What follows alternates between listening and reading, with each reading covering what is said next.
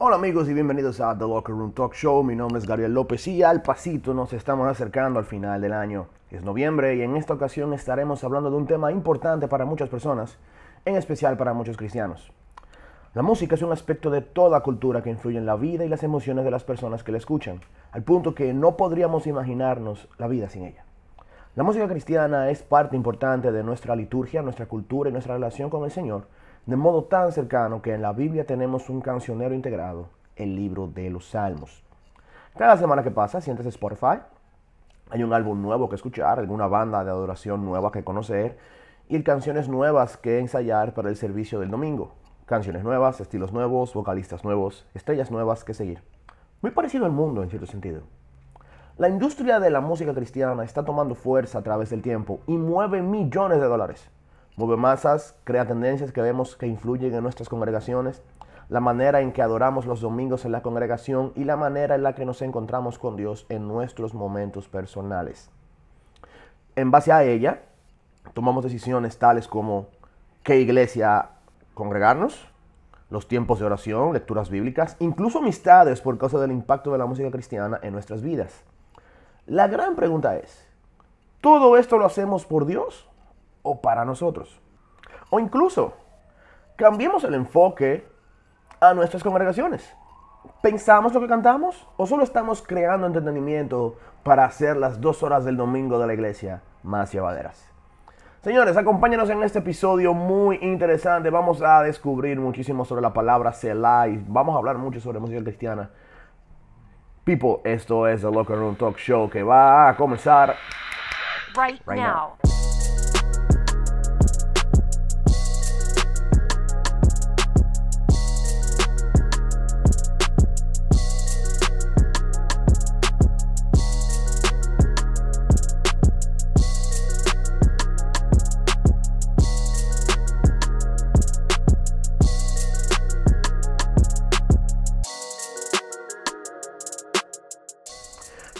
hago este episodio en particular?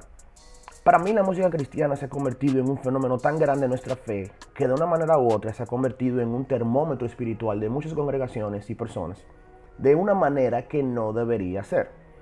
Hemos, hemos llegado al punto de querer modelar nuestras iglesias y ministerios de alabanza a la semejanza de Elevation Worship, Hilson, Maverick City, Battle Music. Eh, eh, eh, perdonen si toco un tema sensible, porque hay fans a los que no se le puede tocar a los ungidos del Señor en ese, en ese aspecto. Pero whatever. Hemos llegado al punto en que incluso llegamos a seleccionar iglesias en base a su estilo de adoración y alabanza en el púlpito, porque queremos sentirnos bien y sentir una, entre comillas, conexión con el Espíritu. Hemos creado todo un vocabulario completo alrededor de la alabanza con palabras y frases como atmósfera, fragancia, elevación, muestra tu gloria, intimidad y otras palabritas rebuscadas que utilizamos cuando queremos sonar más espirituales de lo que somos. Nos sentimos justificados al momento de decir que consideramos la música cristiana aburrida porque hemos estado tan influenciados por cada nueva tendencia musical que nos sentimos completamente entitled con respecto a cómo la música cristiana debe entretenernos de la misma manera que la música secular lo hace. Conocemos de bandas cristianas que la base de su música es repetir el coro y el puente de sus canciones 25 veces y llamarle a eso estar en la presencia de Dios. Conocemos de iglesias que viven la ironía de que tienen canciones geniales, espirituales y que realmente nos acercan a la presencia de Dios por causa de una teología buena en sus líricas, pero en su predicación no dan la talla, no llenan las expectativas bíblicas y enseñan literalmente herejías desde sus púlpitos. La música ha contribuido mucho a crear este estigma del Celebrity Church, en el cual toda la congregación que se respete debe tener una banda profesional, sacar diversos álbumes musicales al año, un canal de YouTube activo con videos en los que se vive una experiencia y ecosistema de trance más que de alabanza. Medimos la eficacia del poder del Espíritu Santo por causa de qué tan chulita es la alabanza, demostrando que podemos, que, que ponemos más fe en una experiencia musical que influye en nuestra psiqui, más que en el poder real del Espíritu Santo de cambiar a la persona de adentro hacia afuera. Y así lo demuestra el estudio psicológico The Emotional Effects of Music in Religious Experiences, a study of the Pentecostal charismatic style of music and worship de los doctores Mandy Miller y Kenneth Strongman del 2002. Este estudio nos muestra que la música es utilizada como facilitador de experiencias religiosas mostrando un pico de energía e impresionantes reacciones emocionales de los grupos cristianos expuestos a diversas canciones religiosas. No pensamos en el conocimiento explícito y, adrede que tienen muchas congregaciones con respecto al uso que tienen para darle a la música y a la manera en que la utilizan para lograr ciertos criterios. De hecho, muchos de nosotros preferimos imitar a esos grandes ministerios por causa de sus grandes manifestaciones de lo que un círculo significativo de cristianos considera que son, entre comillas, frutos del Espíritu. De hecho, pensemos en factores económicos. La venta de música cristiana consiste, en el mundo entero, un 3.6% de las ventas de discos de los Estados Unidos y se encuentra a la par o casi excede las ventas de música latina y de la, y la escena emergente de, de de electronic music, de acuerdo al Music Business Journal de el Berklee College of Music. Por ejemplo, Hilson, nuestro querido y amado Hilson United, luego de ganar disco de, de platino con Oceans, si ustedes lo recuerdan, creo que fue 2014, un disco, a mí me encanta Oceans, fue un buen álbum, tiene un total de ganancias en su portafolio musical que supera los 70 millones de dólares, sin contar ganancias de conciertos, merchandising, suscripciones y ofrendas. De acuerdo al blog brandongale.com, las ganancias de la música cristiana anualmente superan el medio billón de dólares. Y yo creo saber el porqué. La música cristiana actual, sin generalizar, digamos en su gran mayoría de casos, tomando en cuenta que el grueso de producciones musicales que se vuelven populares son desarrolladas por congregaciones de corte carismático, como Hillsong, Bethel, Barak, Un Corazón, Maverick City, raperos cristianos, etc., han basado la lírica de sus canciones en una premisa muy, muy familiar. Cantamos sobre lo que Dios puede hacer por mí. Cantamos sobre lo que Dios me hace sentir. Cantamos sobre cómo Dios me bendice. Cantamos sobre los beneficios que recibo por estar en la familia de Dios. Y aquí no voy ahora a señalar si eso está bien o mal, para eso están ustedes. Pero, señores, primero que todo, eso vende. Y esas premisas, definitivamente, para ir siguiendo con el tema, nos hacen descender al segundo punto, de la iglesia al consumidor inicial de la música, que es la persona. Para poner un ejemplo, señores, yo he asistido a cultos de jóvenes en los que durante la enseñanza completa, jovencitos y jovencitas se han pasado todo el tiempo en el celular, haciendo chistes, atento al idóneo, a la idónea, o a cualquier otra cosa. Y desde que llega el momento de la adoración y ponen una canción X muy específica, o una canción muy popular, muy conocida, todos lloran, todos hablan en lengua, entran en un trance emocional, se arrodillan y entre comillas expresan su amor por Dios. Y para mí eso no me hace sentido. Otro ejemplo, hablemos del fenómeno de Evan Kraft durante su soltería, por ejemplo, por un momento. ¿Cuál, es, ¿Cuál fue la diferencia entre él y un Harry Styles con relación a las reacciones de sus fans? O sea, que es cristiano. O sea, ahora mismo muchos consumidores cristianos están actuando más como groupies que como, que como cristianos, como seguidores de Jesús que consumen contenido que les va a ayudar a su vida espiritual. O sea, seguimos reaccionando igual que un fan secular a su artista favorito. O sea, muchas chamaquitas con Evan Kraft eran lo que estaban, ay, estoy enamorada, es tan guapo, me quiero casar con él, etcétera, etcétera, etcétera. Y sí, estoy señalando un comportamiento completamente normal en la adolescencia y primera juventud, porque considero que entre cristianos lo que importa es a quién le cantamos, no quién canta. Y si se quieren reír más, entren al Instagram de Evan, de y busquen la foto de su día de compromiso con su hoy esposa y léanse los comentarios. Ahí hay muchas cristianas que deberían arrepentirse y creen en el Evangelio, porque de verdad los comentarios son una maravilla. Pero volvamos a las canciones, porque es el punto. Como decía anteriormente, muchas de las canciones modernas basan su estilo en letras de poca profundidad, puentes pegajosos y de fácil repetición, escalas musicales que permiten el uso constante de crescendos y fortísimos para elevar los decibeles y al mismo tiempo las respuestas emocionales que en cierto sentido no nos hacen pensar. Y ahora, amiguitos, empecemos después de esta introducción el episodio de hoy. Mentira. Pero para que vean cómo, cómo, cómo están las cosas, para entrar en el tema, eh, quiero presentarles una palabrita que se encuentra en la Biblia y que muchas veces no le damos mucha importancia y que mucho menos la aplicamos. Utilicé la palabra Selah con un propósito muy especial para nombrar el episodio de hoy, ya que es una palabra que aparece en un contexto muy específico y tiene una función muy especial dentro de dicho contexto. La palabra Selah aparece 71 veces en los Salmos y tres veces en el libro del profeta Habacuc. La palabra Selah en su original en, hebreo significa varias cosas. De hecho, en la página godquestions.org eh, explica, Selah viene de diversas palabras raíces, como kalah, que significa medir en balanzas, salah, que significa pausar, y el vocablo salah, que significa adorar y exaltar. De acuerdo a God Questions, si la enseñanza de esta palabra es correcta, se infiere que al momento de cantar los salmos y aparece esta palabra, eso significa una pausa, sea de descanso para los cantantes o instrumentistas en forma solo musical o canto a capela, e incluso como señal de momento para alabar y levantar manos en adoración al Señor. De acuerdo a su contexto en el libro de Habacuc, Selah podría significar pausa y adora. Y me encanta, ustedes saben, yo, uso- yo utilizo mucho eh, eh, etimología de las palabras. Y tomando en cuenta todas las raíces en hebreo que tiene la palabra Selah, tomando como mide, o sea, pone la balanza, pausa y adora. O sea, a mí me encanta la de esta definición en sí misma, por una razón principal. Y, quiero explicarles un escenario por qué me encanta esta definición. Veamos el escenario. Cuando vamos a nuestro servicio de domingo, nos encontramos adorando en comunidad. Yo no sé si ustedes se han dado cuenta, pero ya existe un sistema del cual somos parte y al cual reaccionamos casi instintivamente. Llega el pastor de adoración, introduce, nos manda a aplaudir, aplaudimos. Primera canción, si es movida, bailamos y aplaudimos al unísono y en ritmo. Se acaba, aplaudimos. Comienza la otra. Si hay un fallo técnico, nos reímos, se termina, aplaudimos. Oración de por medio, canción sublime, nadie aplaude. Canción conectada al sermón, super creyendo. Y abro un paréntesis. Si estás en una iglesia carismática, entran las danzarinas y todo lo demás. Se acaba la canción, todo el mundo aplaude. Comienza el sermón, se acaba el sermón.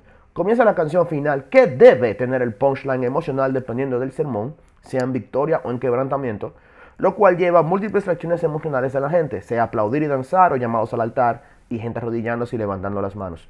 En iglesias carismáticas meten incluso otra canción más movida al final porque no se puede mandar a la gente para afuera si no están en victoria, se acaba el servicio. Señores, lo lindo es que hacemos esto todos los domingos y no nos damos cuenta de nada de esto, precisamente porque no pensamos. Nos mandan aplaudir, lo hacemos. Suena una canción movidita, lo hacemos. Suena una canción sublime y sobria, nos callamos y, entre comillas, sentimos. Levantamos las, las manos y, entre comillas, adoramos. Los líderes de adoración meten canciones en el mix del domingo simplemente porque machean el contenido del sermón o porque les dio la gana y esa canción les gusta a la banda y le queda bien al estilo y le dan para allá. Los que estamos del otro lado del altar, ¿qué hacemos? Reaccionamos de acuerdo a lo que se nos da. Y vuelvo al por qué me encanta la definición de la palabra Selah. Cuando tú tomas todos sus significados, mide, pésalo, yo pudiera entonces incluso hasta traducirlo a considera, pausa y adora, exalta. Señores, denle mente a eso.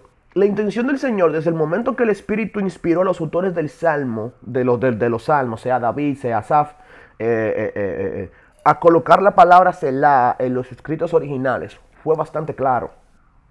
No te dejes llevar por la música solamente. Escucha, piensa, digiere las palabras que acabas de escuchar, pausa y luego adora. Y para eso tenemos al apóstol Pablo que nos recuerda esto en 1 Corintios 14, 15, cuando dice, ¿qué pues? Oraré en el espíritu, pero oraré también con el entendimiento. Cantaré en el espíritu, pero también cantaré con el entendimiento. Y para no sacar este verso de contexto, permítanme explicarlo. Pablo habla sobre el don de lenguas en este capítulo 14 de 1 de Corintios, hablando sobre las instrucciones que él, como autoridad espiritual, daba a los corintios al momento de que se manifestara este don en la congregación y les amonestaba con respecto a cómo los corintios deseaban ese don, pero no edificaban a la iglesia usándolo. Y si eso nos vamos, apliquemos esto a este, a este tema, a esta realidad. Queremos entregar a la congregación y al Señor las mejores melodías y letras que podamos crear. Y por nuestro deseo ardiente de sentir al Señor en medio nuestro, nos hemos dejado llevar tanto por nuestro celo y deseo casi lujurioso por la presencia del Espíritu Santo, que no nos hemos detenido a pensar lo que cantamos. El mismo Cristo nos demanda en Juan 4, hablando de la mujer samaritana, que adoremos en espíritu, pero también en verdad, coherente con la realidad, coherente con lo que la palabra dice de Dios. Señores, hay un montón de canciones cristianas que no se sabe si se las estamos dedicando al Señor o a la novia. Hay un montón de canciones cristianas que solo hablan de Señor, queremos sentir esto, queremos sentir aquello. Hay un montón de canciones cristianas que son sencillamente antropocéntricas. Y para los que no conocen la palabra, eso significa centrado en el hombre. Hay un montón de canciones cristianas de bandas cristianas que han adjudicado la fuente de sus líricas a doctrinas específicas, de líderes específicos, más que la misma palabra de Dios. Y esto es muy peligroso. ¿Podemos realmente comparar las canciones modernas con los signos de antaño? E incluso con los salmos. ¿Cuál es la diferencia? ¿Cuál, ¿Cuál, crees que es la diferencia entre Castillo Fuerte Nuestro Dios de Martín de O.G. Lutero frente a Amén de los Montaner, por, por, poner un ejemplo? Y no se rían porque, señores, yo estoy 100% seguro que hay congregaciones en Dominicana y en Latinoamérica que ya han cantado esa canción en sus servicios y muchos cristianos también la tienen en sus playlists de alabanza. Pero la pregunta principal sería, lo que, o las preguntas principales serían, lo que cantas y escuchas, ¿qué eleva más? ¿Mis sentimientos o el carácter de Dios? ¿Me anima a conocer más de quién es Dios y adorarlo en la hermosura de, de la santidad? ¿O simplemente escucho lo que deseo escuchar para hacer lo que deseo sentir? Para sentir lo que deseo sentir. Lo que escucho, ¿está sacando un texto fuera de contexto? Lo que escucho, Suena tan comercial y producido que no tendría el mismo efecto si se, cantara en una congregación pequeña y con pocos recursos musicales. Que eso influye muchísimo, señores. Lo que escucho habla más de la teología personal del autor que de las verdades de Dios. La música cristiana contemporánea es la evolución a la que los himnos clásicos de Wesley, Lutero y otros autores del siglo XX no pudieron alcanzar a nivel mainstream. Muchos cantantes están tomando estas viejas canciones y nos permiten escucharlas en nuestro contexto y nuevos estilos. En este episodio tampoco quiero eh, eh, crear un debate sobre qué es mejor, himnos o alabanza moderna. Yo creo que necesitamos ambos. Pero, por causa de nuestra poca capacidad de pensar, necesitamos más canciones cristocéntricas. Más canciones que eleven el carácter de Dios, más canciones que, más que sentir, nos hagan pensar. Y realmente los himnos nos ayudan a esto mucho más que las canciones modernas de nuestra generación. A menos que escuches bandas como Dulos, Para su Gloria, Alabanzaré, Sovereign Music, La Ivy, Patriot Cell, King's Kaleidoscope, raperos como Timothy Brindle, Shai Beautiful Eulogy, cantantes como Marcos Vidal, Jonathan Ogden, David Baloch. Eh, y si quieres escuchar más de ellos, entra a nuestro Linktree, en nuestro perfil de Instagram, y los puedes escuchar en nuestra playlist exclusiva que creamos en Spotify. Y para ir terminando, tú que escuchas, te reto a algo este domingo. Cuando comience la alabanza, no aplaudas, no bailes, no, entre comillas, adores, ni tengas ninguna respuesta emocional automática. Simplemente, tú que escuchas, cela, pausa, considera, pesa, piensa, procesa las palabras que has estado escuchando en las líricas que cantas. Haz esto hasta el sermón. Escucha el sermón. En la última canción, luego que tu corazón haya procesado las alabanzas y sus letras y la predicación de la palabra, deja que tu mente tome esa información y la procese. Y que el Espíritu las moldee en verdad y que bajen a tu corazón. Y luego adora. Y te aseguro que adorarás y exaltarás al Señor de una manera que nunca antes lo habías hecho. Señores, nuestra adoración importa.